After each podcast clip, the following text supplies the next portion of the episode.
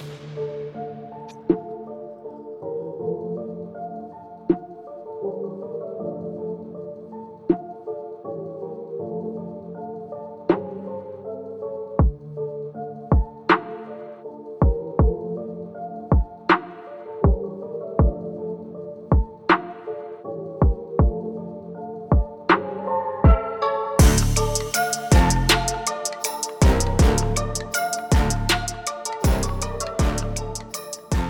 everybody. Welcome to Two Guys Five Movies. This is one of your co-hosts, Chris Gasper. This is Frank Pelicone. You're listening to episode 195 of the podcast, and we are continuing Hodgepodge Halloween this week, talking about two different movies: 1990s Beyond the Door Three, and the 1981 film by Andrei Zulawski, Possession. Um, so Frank, why did you uh choose these movies? These were another two movies that I, you know, I, so look, Hodgepodge Halloween is all just me talking about like getting my shit in. Um, it's like the first years of the year of the podcast all over again, where I'm just like, fuck it, I'm never going to talk about this movie on the top five. May as well talk about it now. So, Yeah, um, they're all all movies that um I've wanted to talk about. Um, We got themes though. You you develop themes. It works. This is Possession, yeah, they're they're accidental. right? Uh, so Beyond the Door Three. Tell me a little bit about. uh I'm assuming I don't know anything about the series. I'm assuming they are disconnected for some reason. yeah there's reason. there's no series it's Okay. just it's like how um you know zombie whatever is um zombie 2 in italy because night of the living dead was zombie 1 so they were trying to just ape off of the same thing Gotcha. um beyond the door the first one is a blatant exorcist ripoff in a lot of ways Hmm. um was definitely made to like capitalize on the popularity of the exorcist um, Beyond the Door 2 is actually a uh, Lamberto Bava movie called Shock that's retitled. Um, that's also possession, like ghostly possession, um, from moving into like a cursed house kind of thing.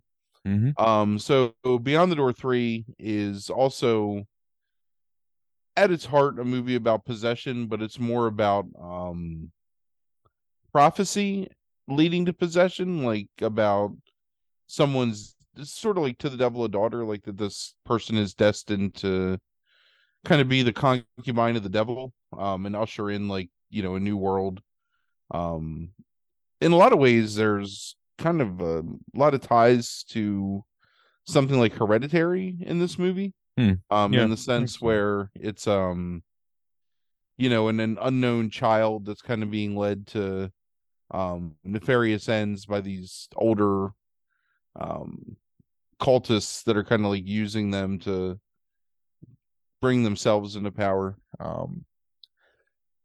Then on the other end of the spectrum you have uh, possession which is maybe not even about possession. I mean Right. I think there's a lot that you can argue because a lot of it's very abstract, um, esoteric. Uh, when we were before we started talking, I was comparing it in a lot of ways to something like Nicolas Roeg's "Don't Look Now," hmm um, which a lot of people classify as a horror movie, but you could argue that the horror is exists in like two scenes, maybe. Right. Um, whereas Beyond the Door three is one hundred percent. You know, I mean, there's like some minor themes in there, but I think mostly just because um I think Jeff Kwitny just thinks it's fun to do that stuff. Mhm. Um it's in 100% like a full on horror movie. Um so yeah, so I think both of them are enjoyable. Um I don't think either one is like a masterpiece or anything, but I definitely think that they're both fun to talk about and fun to watch and um oh god, Bless you. I know. Fucking Jesus solo me. it's my son's fault. I don't want to like blame anything on him, but he's been sick for a couple of days, so I think he Mhm. got me like minorly sick. Um, but my curse for like the fact that I enjoy being sick and I like missing work is that I never get like sick enough where I can like really have any like miss any time or Mhm. I just gotta suffer like minor slings and arrows of sneezes and coughs. Mm. Um so the premise of Beyond the Door 3 is there's this young woman um, whose mother is an immigrant from an eastern like Slovakia, I think is where they say it's from. Um, she's got this weird birthmark on her stomach, which is like two entwined devil horns, which you know, like obviously there's nothing auspicious or whatever the opposite of auspicious is Mhm. about that. Um, what is the opposite of auspicious? Inauspicious. Yeah, but there's another there's a better word than inauspicious. Anyway. Darkly prophetic, I guess. I don't know. To be like a little more poetic about it. So anyway. So her and her classmates get invited on this once in a lifetime opportunity to go see an ancient like 10th century ritual being performed in Slovakia. So of course for like English class or something. So of course like ah, let's all go. So she is like kind of shit upon by her peers. Um they're kind of mean to her. They make fun of her because she's a virgin and because she's a weirdo. Um her mother doesn't want, her to go. Little, little they know about those horns. Right. Right. Well, they'll learn. um. Anyway, I don't want to like get too much into the description because that's not what these things are about. Right. They go on the trip. Um. There's actually so one of the things I want to talk about is what I consider to be some pretty influential stuff in this movie in terms of, um, just like the visual elements of it that I I think were kind of used later. Um. The main in particular is there's a scene where the mother is riding in a cab and there's a tractor trailer like flatbed tractor trailer that's hauling construction parts or something i don't know i beams maybe um and one of the beams comes loose and in a very like reminiscent of something like um final destination um the beam shoots through the window and chops her head off in a very like gory fashion. Um it's pretty shocking, I think, the first time you see it, especially because like her head just like explodes off Yeah. of her shoulders. Um and you can kind of see like the neck flaps like flapping around. It's it's pretty graphic. Um but I think that I we we talked about Jeff Kwitny when we did the Iced watch along with um our friend Orion. Mhm. Friend of the podcast, Orion, my apologies. Um and we talked about like kind of his his visual style and his um his interest in sort of like not really giving you the entire picture of what's happening but sort of like showing whatever um and i think that there's a lot of visual like prowess on display here and it's kind of sad that he only made a couple of movies um because i think he was a talented you know visual director and i think that with better script, more money, he could have like done some great things. Um, But Mhm. this is one of the examples. Um, there's another example later um, that kind of illustrates the low budget where uh, the teens have gotten to this, you know, ancient Slovakian village. Um, they get locked isn't the right word. They get barricaded in their cabins, and then the cabins are set on fire. Um, and as they're all escaping from the cabins, which are made of like tinder and plywood, so they just like fall apart as soon as they start like kicking at them. Um, their one friend is hypnotized and in bed, and he gets engulfed in the flames and he dies, like just sitting there Mhm. which is a pretty creepy concept except that they use like the worst um mannequin to illustrate this guy sitting there Right. to the point where like his eyes are like six times as wide as a Mhm. normal human being's eyes so he just looks like like a dummy so that part's pretty funny but i mean like the actual like the cabin burning and everything is is interesting Mhm. so the central set piece in this movie which is the most ridiculous part is it's not the young girl that is necessarily possessed, even though she does sort of become kind of possessed um in a way. Um it's the train they're riding on is possessed. So the European title I think of this movie is Amok train, A M O K train, Uh-huh. which is one of the most ridiculous titles. Um and the train is like a sentient thing, like it will go out of its way to to murder these people, including at one point jumping off the train tracks to ride into like a swamp yes. to kill two people that had previously gotten off of the train and then merge back onto the train tracks in order to just keep going. Mhm. And like the Slovakian government, you know, is trying to stop is trying to stop the amok train. Like it's you know, sending like cars out to park on the tracks to get blown up and then trucks to get blown up and I don't know, like no- Mhm. nothing can stop the amok train from getting to its destination, which is the place where the young girl is going to be impregnated by the devil and give birth to the spawn of the devil. But here's the twist. At some point she had sex with a phantom deaf mute flute playing monk yes. and so she's not a virgin anymore Right. so now the the um ritual can't be performed and she can't be impregnated and everybody dies. It's like um uh raiders of the lost ark like the ark of the covenant on steroids where everybody just gets like melted and immolated and destroyed.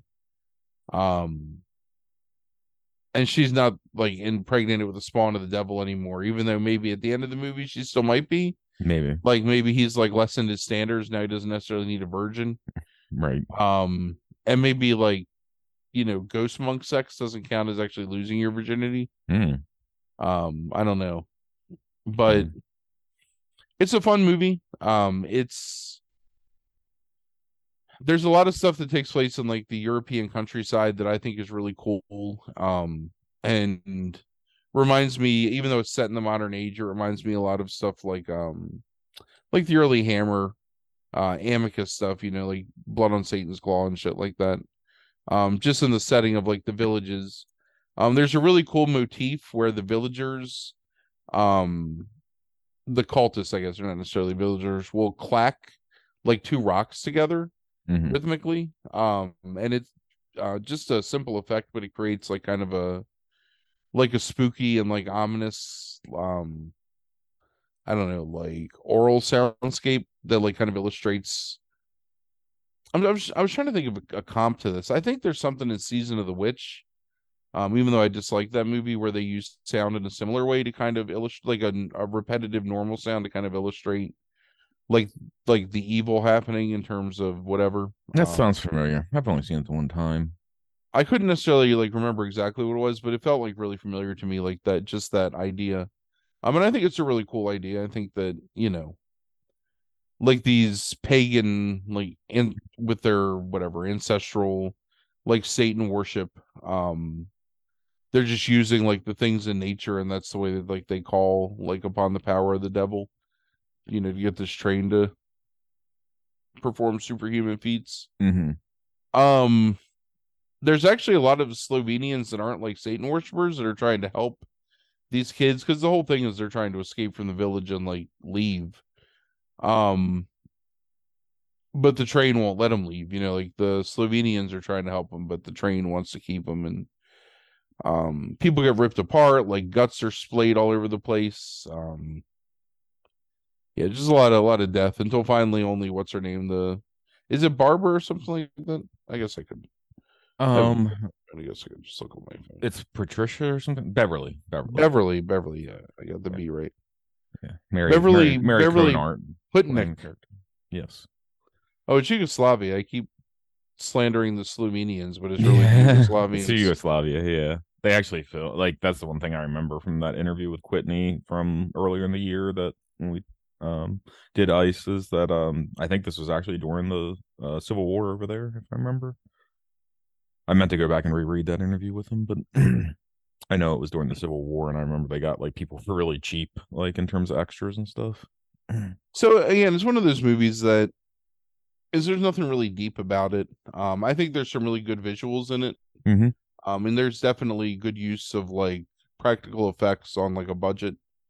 Um, but it's not going to blow your mind. It's not the greatest movie ever, but it's entertaining and um, I think it's worth watching. And it's free like several places, I believe. Um, so Uh, worth- no, it's it's um it's actually on AMC Plus right now. Um, so, Oh. or or Shudder, I guess probably, and then but it's also on AMC Plus. So Well, Uh, wait, wait until November after Halloween's over, and it'll be free everywhere again. wait until after we release this podcast, then it'll be free everywhere. Um, that's how it goes. we're trendsetters, buddy. it feels that way sometimes. Um, especially with the horror stuff for some reason. But uh yeah, um this movie and Possession right now are both on like Shudder AMC Plus, so it's um you know, if you want to watch them, uh they're both both there.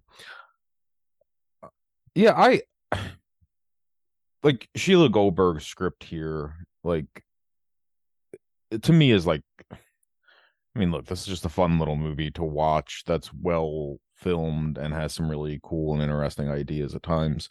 But I mean, that script kind of like falls apart like Oh like, yeah. 30 minutes into it or so. Like I'm I, I've watched it twice now because I felt like I didn't give it its proper due like after like the half hour mark. And I swear to God, watching it the second time, the same thing happened where it's like I felt like I was zoning out like randomly after they get on the train basically. Yes. Um, there's there's and a then large the last 15 minutes again, I pick it back up. Like it's almost like I'm yeah. Back with it again. There's a large chunk of shit that Mhm. happens in that train because they're only like moving between like three train cars Mm-hmm. and it feels interminable. Um and then you get to like the monk ghost monk sex and um Right. then the kind of like is at their final moments and yeah, the end of the movie kind of moves at a fast Yeah. pace. Um, it's a it's a kind of a mixed bag from a cinematography standpoint. Like there's some really really neat and cool shots um that look really good.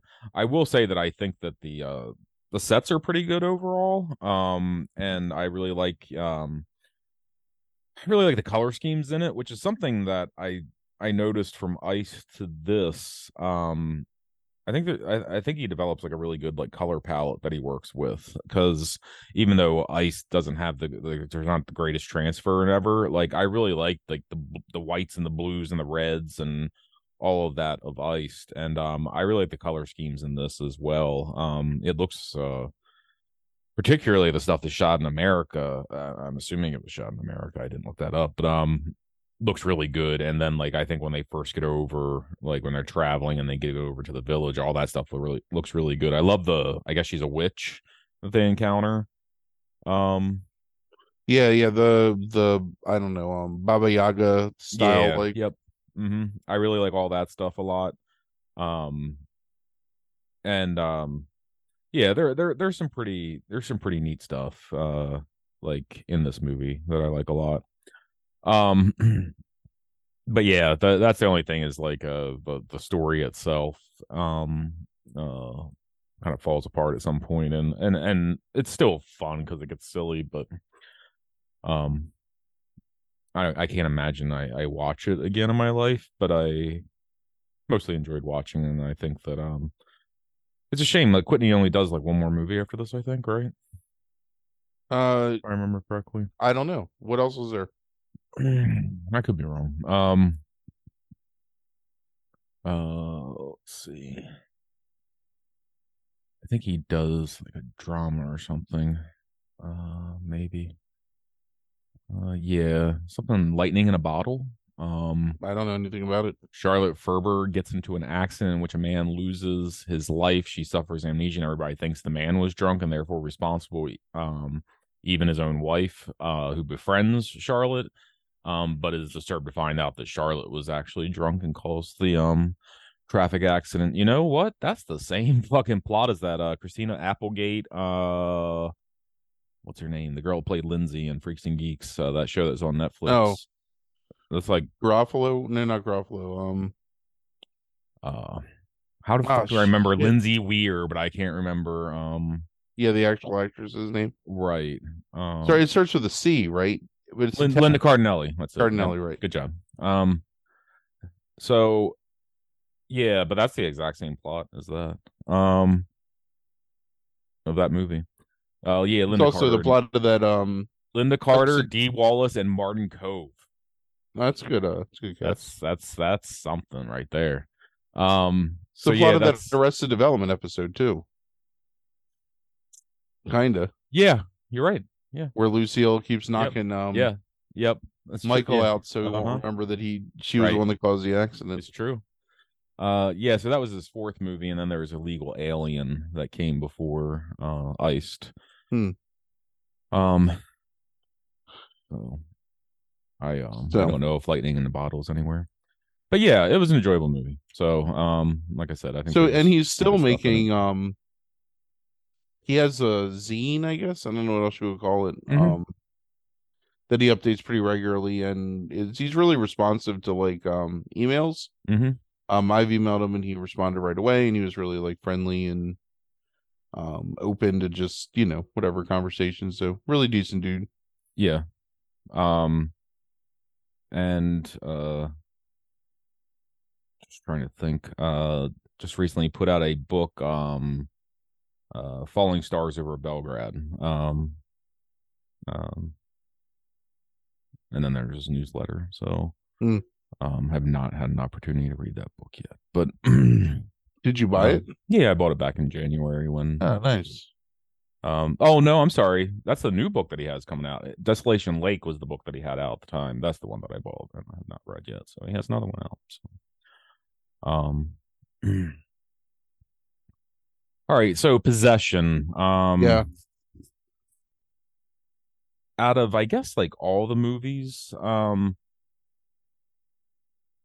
This isn't the one I enjoyed the most, but it was the one I was most surprised by. I think because I wasn't I was expecting like more of a standard possession movie, and that is not what this is whatsoever. Um, so what is it that you um that you wanted to talk about this so much? So Possession is one of those movies that this is the first time you'd ever seen it. Is that correct? Yes. Possession is a movie that like was in every video store ever back in the 80s. And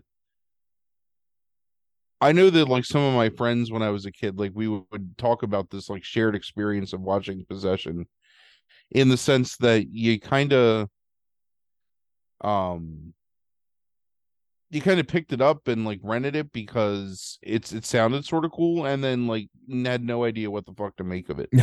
uh-huh. Um and then obviously like I've I've seen this movie now a few times and I like it enough to want to talk about it, but I still don't know if I exactly know what to make of it.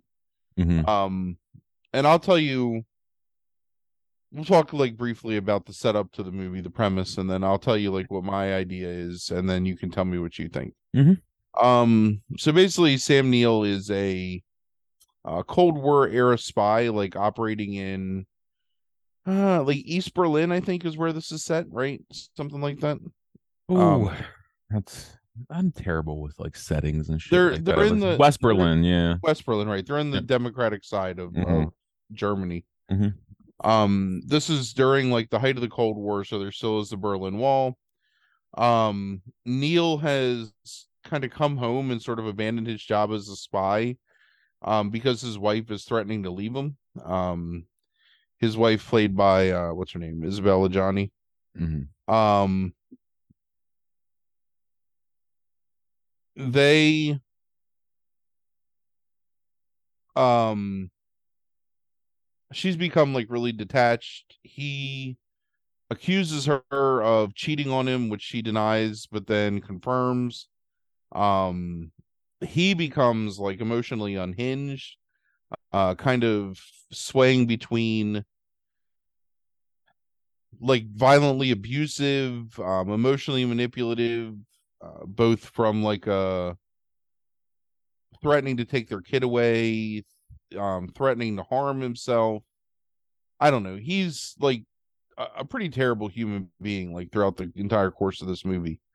Um Yes. she has been taken in by i always describe him like when i think about it as um like mystic hippie hyper ninja kind of like this like ming the merciless guy that kind of is both uh um like a guru style um new age dude and like bruce lee like he's got some definite um like taekwondo in him um the scene where sam neill goes to confront him at the apartment and he's just trying to be sam neill's friend and like sam tries to beat him up and he like has to like like judo throw him all over the place right.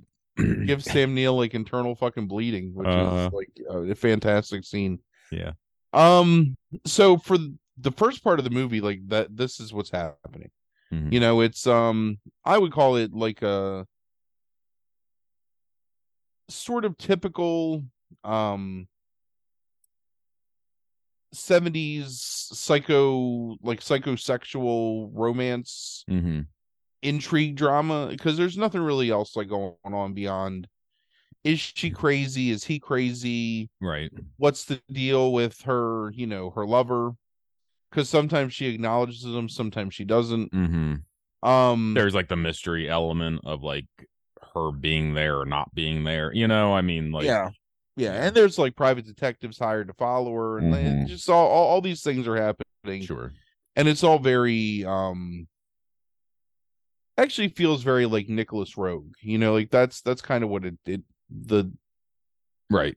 the sort of general feeling like like you're watching like bad timing or something hmm but then um ironically um she's uh fucking a tentacle, de- monster Yeah. yeah that that like lives in this tenement house that i guess like they used to live in when they were younger or she used to live in or something like it's like some like old Yeah. house of one of theirs Right.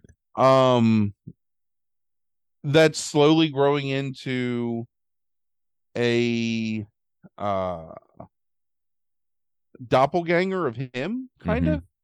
Yeah. um and murders people? And she murders people and they put them in the refrigerator? I don't know. Uh like all that shit is ridiculous. There's also another doppelganger aspect where the woman that is like the kindergarten teacher to their son or like babysitter kind of to their son hmm um is her but with a wig and none of like her hangups like just like Right. a perfectly idealized version Yes. including a different hair color yeah. The type who Oh. wants to be a housewife and Right. like, you know, all that kind of stuff. Yeah. so here's my thinking on this movie um and this is probably like the most like base um boring read on it but it's like your one teacher Kotzel, right? His interpretation of the wasteland. yes. It's about Like- divorce. It's just a movie about divorce. It's just a movie about Yes. how Yes. infidelity and career and whatever, like all these things can change you as a person and how that change can affect your loved ones and the people around you and your children and your life and can make people who are normally like upstanding decent people into villains kind of um and how you can really have like multiple I mean, not multiple personalities necessarily in like the traditional sense, but you can have like, you know, you can contain multitudes, I guess. Like you can Mhm. have different elements inside you that can come out in different ways. And Mhm. it's love and lust and desire and um unrequited, you know, missed opportunity and like all those things. hmm And I think that every scene in this movie Neill and Adjani are playing different elements of the same of their characters, right? Like like when she's fucking tentacle beast demonoid Sam Neill, like in the tenement house, hmm that's just like you're breaking up with somebody and you have like a hate fuck with them, right? Like you're Mhm. no longer sleeping with like the best part of that person that you loved you're just gaining pleasure from like the worst part of the person you know that you no longer care for right like to me like that's like what all that stuff is is it's just Right. Well, I mean, like, doesn't I mean, it's not too long before that that she, they do have sex, correct? Like her and Sam Neill, is that right? yes In the kitchen at that one point, yeah. And then like he goes and follows her, and that's when he sees her fucking the tentacle demon. Yeah. Okay. I I hear you. Go that's on. i mean and because there's nothing in it that lends it to be like real like it's not Right. like there really is like some demon creature manifesting itself Right. Right. um, Um, I'm sorry, you're watching me text. I'm answering. We're having a crisis at work. Hmm. I'm fucking responding to some emails real quick because I don't want to keep getting like dinged. Right. So I, I mean, I think I think by the end, like, you know, so the end of this movie, like what ends up happening is um there's like a, a chase, like, you know, like and like all through the city and stuff like that, and like like the fully formed demon doppelganger of Mark um you know is with Diana and then Mark actually shows up and he like raises the gun um Mark, you know, Mark's doppelganger or whatever, like raise the gun and then they get like shot down in like by the police. Um, and like I I don't know, like what that like is all about, like necessarily, like from symbolically, I suppose. Um, so yeah, it definitely because it's like all like tied up like in symbolism. Like I don't, this isn't all real. Um I took the demon thing as so. I don't think any of it's real. Just so you know.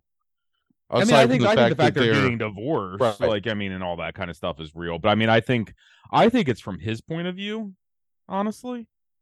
Um, really, like I think it's from the Mark point of view. Um, and I think he, I think she's having an affair.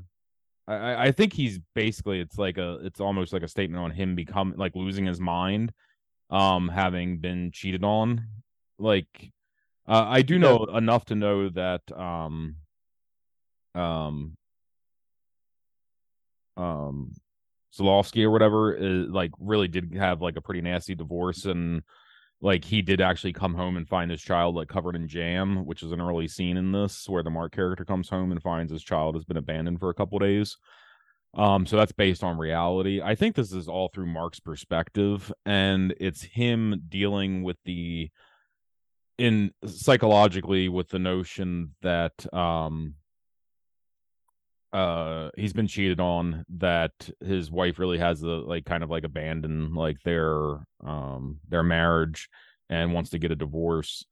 And so like the to me it's like the demonic tentacle beast is um is like an imagined like you know of like he has to imagine her lover as like a demon um in some way and that you know and then it's it's almost like a Thel- othello like this idea of like you know he wants he wants the ocular proof and stuff like that and it's like um he's already imagining it in his mind like desdemona like um getting railed. So it's like and it's and, and like once you have that imagination you can't unsee it and like that's his like kind of like imagination of the whole thing.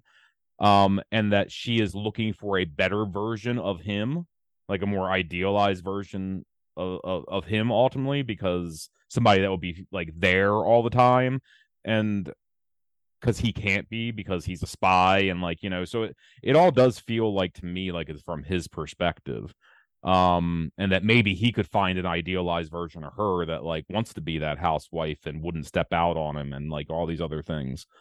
So i saw it from being from mark's perspective of basically him losing his mind and um that's kind of how i saw it but i i know that there's interpretations too about like east and west germany as oh yeah like, i don't care about any of that that's not right, i don't understand that enough i think to so counterpoint i think that the movie is told from alternating perspectives between the two of them mm. and i think the key is determining by their actions mm-hmm. so when he's unhinged i think you're seeing it from her perspective mm. like when he's getting his ass beat by you know the the mandarin in like the apartment i think that's her thinking about what's happening to him confronting her lover, like the idealized version of the man that she's now having sex with, beating the ass of like the guy that she's been in a relationship with. Mm-hmm. But like, and like when he's in the rocking chair, like flopping back and forth and like making like weird, like sweaty, googly eyes, mm-hmm. that's her imagining like what he's doing or her interpretation of like what how he's behaving. Because in a lot of those scenes, she's very calm and you know controlled and then the next scene she'll be like out of her mind and making ridiculous statements and you know cutting herself or whatever mm-hmm. and I think that's flipping back to his perspective. So I think Mm-hmm. I I think it's an examination of how a situation can be perceived by the people in it in like different ways, Mhm. Okay. just depending on their own, you know, yeah. personal investment in the situation itself. If Yeah. that makes sense. Yeah. Um I think they're like I think this is extremely well filmed. Like I don't know if are you familiar with any of his work outside of this? Do you know? Have you Um, seen no, I really want to see. Fuck, I can't remember what it's called, Devil or something like that from like Yeah, the, The early Devil. 70s. Mhm. Um, I've really always wanted to see that, but I've never. I I don't know for whatever reason, I just never have. Gotcha. Um, I don't think I've even. I don't think I've seen any of his other movies. Yeah, um, I, I, I- the, the thing that I was most impressed with, I mean, I think as a story, like as a movie, I think this is good with some really great scenes in it. Um, and I, I think, I think it's like 20 minutes too long. uh, I would probably like trim this down to like an hour 40, where I think it's like just over two. And uh i i kind of like you know got a, like a, a little if it had been more body horror i kind of got like a little bit of like cronenberg vibes off of this too.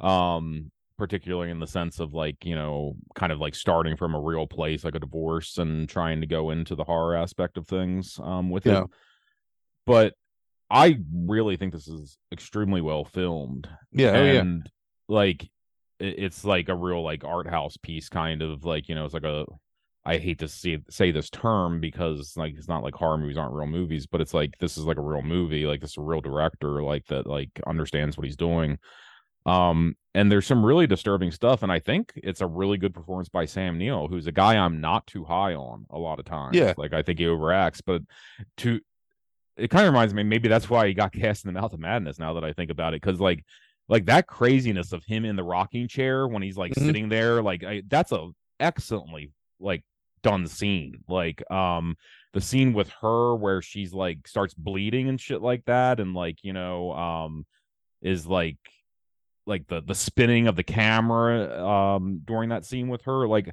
all that stuff is so well done and they're really like Yeah, kind really of like iconic images that kind of stick in your mind um what a couple weeks now after I've seen it like I still find myself thinking about certain ways things are shot and certain sequences in that film um the way he shoots it I guess it's probably pretty famous in terms of the interpretation of the the Germany's but when they're uh, at the restaurant and they're like um sitting kind of like at the corner booths separate from one another but like back to back and he films overhead in a like a like a close bird's eye um all that stuff is really well done like you know how he does it really excellent filmmaking here Yeah. and um i was really impressed with it uh from that So- aspect and i thought it was an interesting kind of what the hell's going on here? type thing so.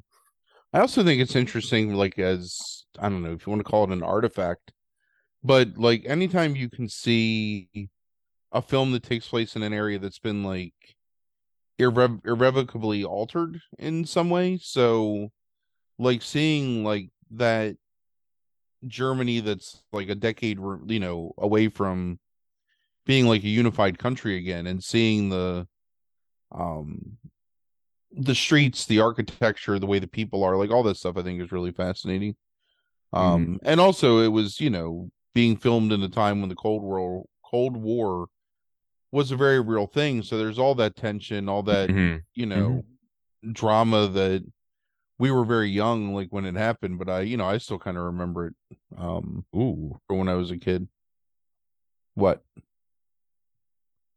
What I was you just? I was, I was just looking at it like his Wikipedia page and like I saw that he was uh I guess he was with Sophie Marceau like for like 15 years Oh yeah, yeah. Braveheart. Uh, And, but then I like looked at like the years and I was like yeah, she was 19 and he was 45. So yeah, she was pretty pretty young when they first started. Yeah, okay. Well, she, he had an affair with the Johnny too, right? um did he? I didn't I I, didn't so. I didn't look that deep. I just I pulled him up to just see like his movies again, but yeah, I hadn't like looked into him that deeply um at all. Uh not Yeah, I, um, relationships and stuff, but so whatever. I was really interested because it's I don't know. It's just again one of those things where this is a movie I saw when I was young, Mm-hmm. And like it really like like deeply affected me when I first saw it, and then Mhm. I don't want to say I forgot about it, but it definitely you know it kind of did like sort of go away. Um, and then I would like see it again, you know, maybe like several years later, and then I would kind of forget about it a little bit. But to your point, there are scenes that um they do always stick in your mind somewhat. Um, and I've I don't know, I just have never like explored this guy, but I do want to see the devil. Um, and I don't know, maybe I'll check out some other stuff. I'm sure if I want to spend seventy two dollars a month and resubscribe to the Criterion channel, I could um Right, all this stuff's on there probably. Yeah. yeah. He seems like that type. But um but yeah, but no, this was um this was a really surprising movie and um it like uh it kept me really engaged like where you know, I like to talk about zoning out of like something like um Beyond the Door. Like I, I found myself engaged even though it was two hours and I was a little tired. Um because of that length. Um just because there's like so much like visually going on and like there's so much mystery. Like I said, I think it could be cut down, but I um I was engaged the entire time. Um ultimately. And uh, it's the thing that actually definitely held my interest the most, even if it wasn't the thing I enjoyed the most out of like the like movies that you're talking about this month. Um, uh, definitely, I think worth seeing if you're a film fan. So we haven't done the last episode yet, like full disclosure. But what what was your favorite movie out of all the ones that you saw this? My, most of the one I enjoyed the most. Um, the one I enjoyed the most, like r- watching again, probably uh, as a surprise and thinking I wouldn't, would be in the next episode. Mm, Um, yeah, Uh, but I, I really returned. I enjoyed Return of the Living Dead. Um, watching that again. Um, out of the new things I had seen, uh, my favorite to watch was Kill Baby Kill. Um, the best movie I think out of all of them that was new to me was this movie, Possession. yeah. It was the best, but not the most enjoyable. Um, but out of the new stuff that I, I hadn't seen, Kill Baby Kill probably was. I'm gonna best. ask. I'm gonna ask you a question off air. hmm Um, and then if I'm right, we'll talk about it in the final episode, and if I'm not, we'll never mention it again. Okay, so um, so we'll we'll do that off air. Um, so next week, um, if you want to join us for episode one ninety six and the last uh episode of Hodgepodge Halloween, and want to join along with us to watch these movies, uh, we will be talking about 1987's The Monster Squad, um, directed by Fred Dekker, and 1997's The Butcher Boy, directed by Neil Jordan. Um, Monster Squad is uh, currently on Paramount Plus. The Butcher Boy, unfortunately, looks like it is uh, rent only right now, uh, two ninety nine on Prime or YouTube. Um, so we'll be Or talking on- about On on DVD and my PS5 at present.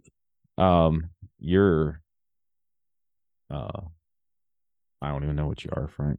I've owned Um, this movie on DVD since 1999. I just want to let you know. Really? Yeah, I'm an Oh. OG. I'm an I'm an OG you're- butcher boy lover. um so and we might be starting off um next week when you hear us uh, about this question that frank's going to ask me off air so um hope you enjoyed tonight uh i guess uh by the time this is released let's see uh no it won't be halloween yet so all right um t- hopefully see you next week thanks for listening Deuces.